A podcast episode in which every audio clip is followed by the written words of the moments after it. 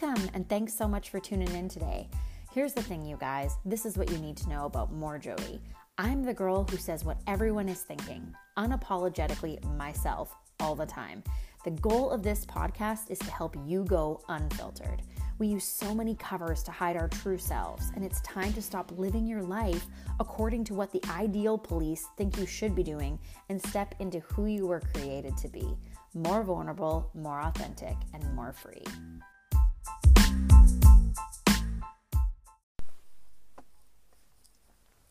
Wow, what a year. So, I turn 39 years old tomorrow, and I still feel so young.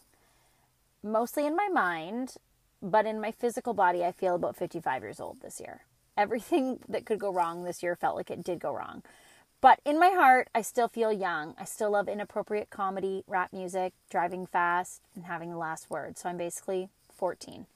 But I decided it'd be fun and terrifying and sort of weird to write myself an encouraging letter and let you hear it, like a birthday card. So, for instance, everything I'm learning, I'm always learning with you. I learn a lesson and then I share it with you. So, I figured it's like my advice to myself, which is always what I tell you anyway. So, everything I've shared on the social platforms this year um, has been stuff I'm currently struggling with, working on, or whatever really resonates with me. And I've learned so much. And how can you not when you spend 31 hours, 31 plus hours with great women having powerful conversations on this podcast? And it's had a very profound effect on me. It has given me joy, it has helped me embrace sorrow and grief. Um, I have learned so many things and been challenged so many times. And what it has taught me that as much as we are all so different, we still have so much common ground and so much common humanity. And we need to be defined by what brings us together and not what tears us apart. So, as I say, whatever I learn is the advice I give you all the time. And it's usually something I learned yesterday I like to think of it as fresh wisdom. It's right from the middle of my sweaty epiphany, usually, and I share it as I learn it and I'm learning as I go. And that feels super authentic to me, to be honest. So I'm beside you in the trenches, mud on my face. I'm not someone who has it all figured out because, to be honest, if I think I've got it all figured out, I'm probably dead or I've lost my, my marbles. So, side note about birthdays I love birthdays. I often my sister and I struggle with forgetting birthdays, so we will call each other to be like, don't forget it's my birthday. So I'm definitely a very proud birthday celebrator, if that's a thing. Um, and seriously, between the ages of 12 and 22, I lost a friend like every year. So I experienced a lot of death growing up. And I think that because of that, I it drastically changed how I look at my life and how I look at birthdays. And I am so truly thankful for every year, even if it's a rough year, even if it's an insane year, I'm still so full of thankfulness. And um, I might have Botox in my forehead, but I'm not afraid to age and I'm not afraid to die, but I am afraid to not leave a legacy. Now, if I was to die today, I'm like partway there. I just feel like there's a lot more I want to do, a lot of good I want to bring into this world, a lot of ways I want to challenge myself and those around me.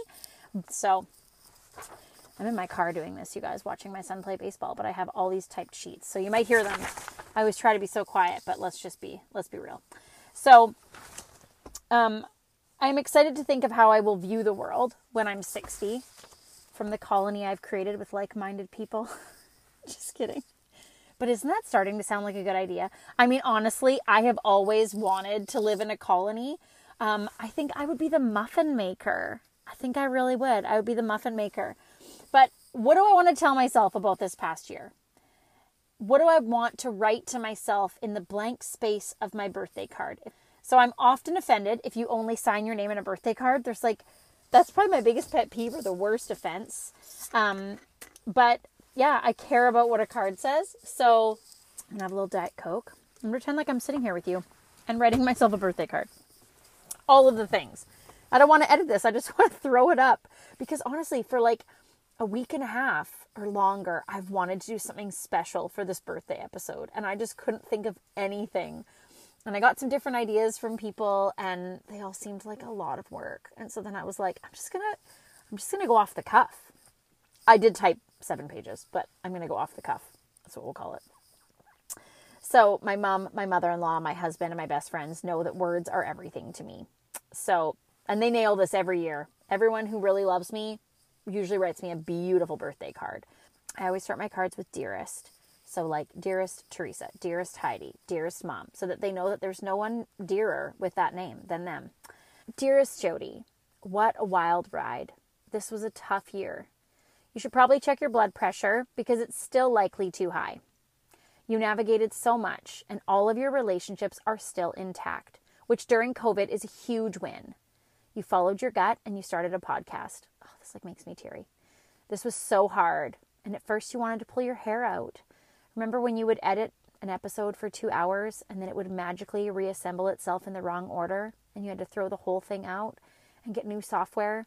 You learned more about tech than you ever wanted to, and because of this, you take risks with tech because you believe that you can figure anything out. This is a valuable belief to have in yourself. You built this through perseverance. Oh, it's like hard to write a card to yourself. I'm just so inspired by myself at this minute. People liked the podcast and kept liking it. And now encouraging conversations have been played nearly 4,000 times. It only takes a spark to start a fire, and I'm so proud of your spark. It lights up others and it reminds others of the power of staying on fire. You learned about the long term effects of sexual trauma on women and people who are victims of child abuse, and it broke your heart, but it made you love more, and this still makes you teary. You have learned that you want to help women live powerful lives, lives that they are proud of after a lifetime or a childhood of bad relationships and abuse that has beat them down. You have learned that being proud of your life looks so different for everyone and that you want so much for your life, and many others want more but have so much trouble finding the words to say, and feeling like it's even okay to have desires is hard for some people. It's so hard for people to visualize a better life, and you help them do this. You wake up their curiosity by being curious about your own life. You really learned to cry this year, really cry. Release your feelings when you are alone. You seem to understand the power of a gut wrenching sob more than ever. It releases all the things. Keep doing this. You have tried so hard to let others be themselves, which in the COVID time means something something real. it's a real thing. But protecting relationships sometimes means shutting your mouth and being quiet. You have looked really hard at who you need in your life, and this is powerful too. Keep the good ones and build more into those relationships and let the rest fall away. Work out your anger and emotions write a letter, go into the woods, scream, run, have the conversation with them without them present. Anger's cousins are sarcasm and depression, and anger will come out if you have it. It's better you control how you release it. You did this, and you need to keep doing it. Consider it a practice. I used to think talking to myself made you a crazy person, but now I certainly think that keeping it in will indeed make you a crazy person. You don't become calm and steadfast by pretending you don't have real, powerful emotions. You become calm and steadfast by working these things out. You are an awesome, fun loving, and intentional mama, and these boys are so lucky to have you. The impact you have on these kids is going to be your most important work. More than anything, they need your influence. Keep showing up and learn to just be with them. You have seen the impact of your own delayed decisions when your gut told you how to parent them. They need timers on devices and they need discipline. You have seen and heard your kids repeat things that you have said that later you realized you wished that your own heart wasn't so dark sometimes. Teaching them to think critically and not just do what they are told is going to be a powerful lesson that will help them when the revolution comes.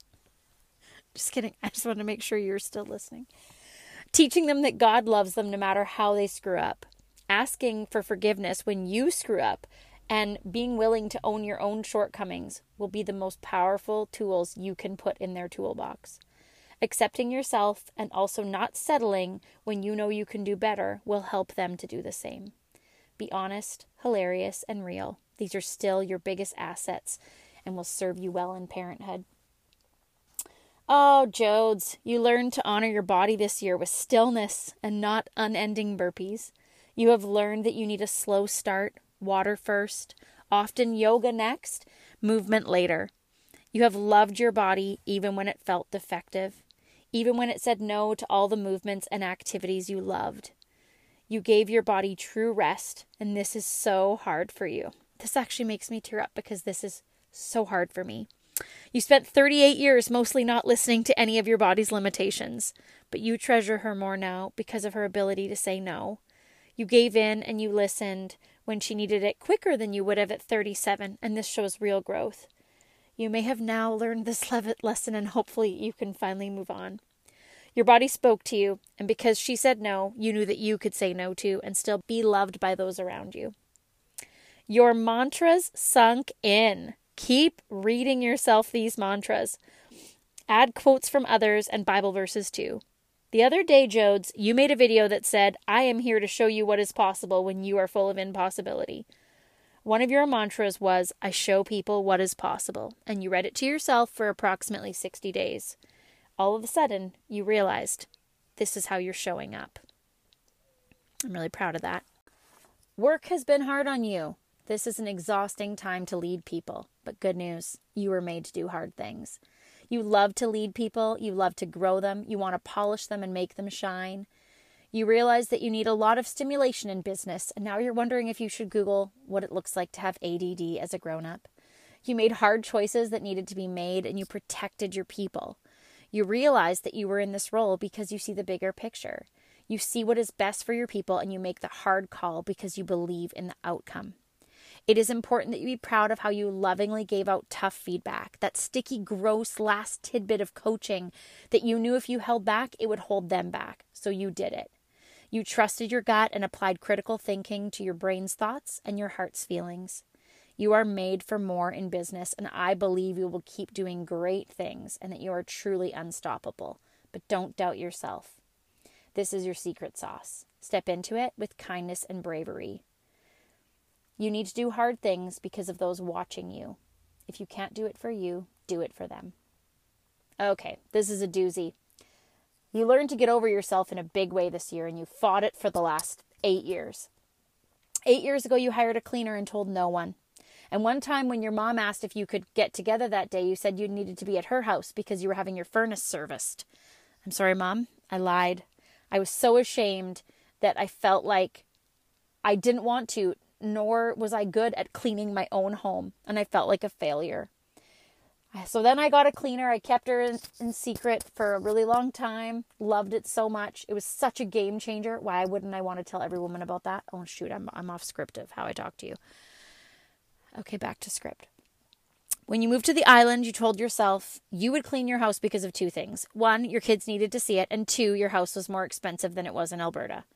Then you tried to do it all, and you couldn't. But you got smart this time and you flipped the narrative.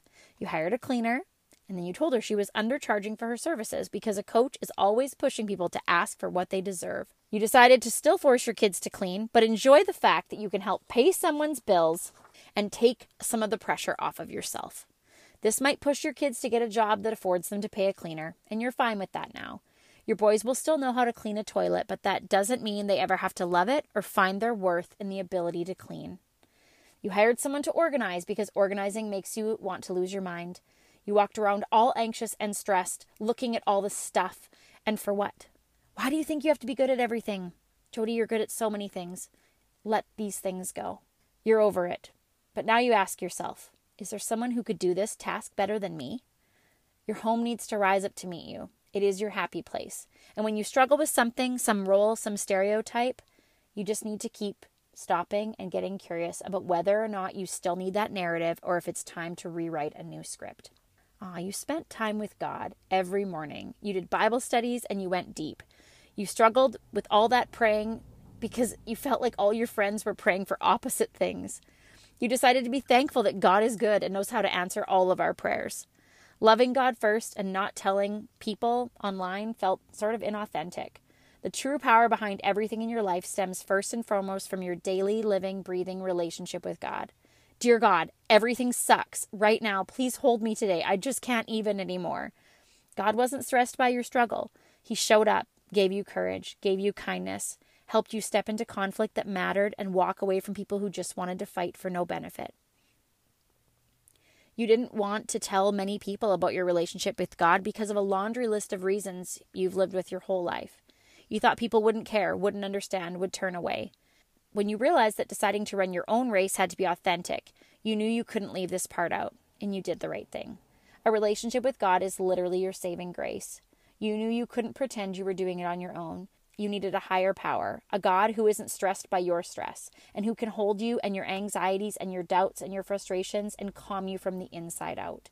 Decide to be proud of the ability to submit yourself to God, because submission is hard and walking in faith isn't easy, but it is worth it. And guess what? You stepped more into being honest about your faith, and when you did, your following grew. Branding expert Aisha Santos says, Make all the parts of you, even the ones the world might say are uncool, part of your brand. Be who you are all the time, in all areas. You'll love this because it gives other people more permission to show up as themselves. Keep praying honest prayers, and God will keep showing up. Prayer is the most important part of your relationship with God, and the more you pray, the more you see God everywhere. God will grow your capacity, acceptance, and love for others. I'm going to end this podcast with a quote because you know me, I love my quotes. TobyMac says, Don't miss out on something that could be great just because it could be difficult. And honestly, that's a really good mantra for these years that we're in right now. So much of a wild roller coaster all the time, but don't miss out on something that could be great just because it is difficult. Find the best in every day. Have a great year, Jodes. Happy birthday.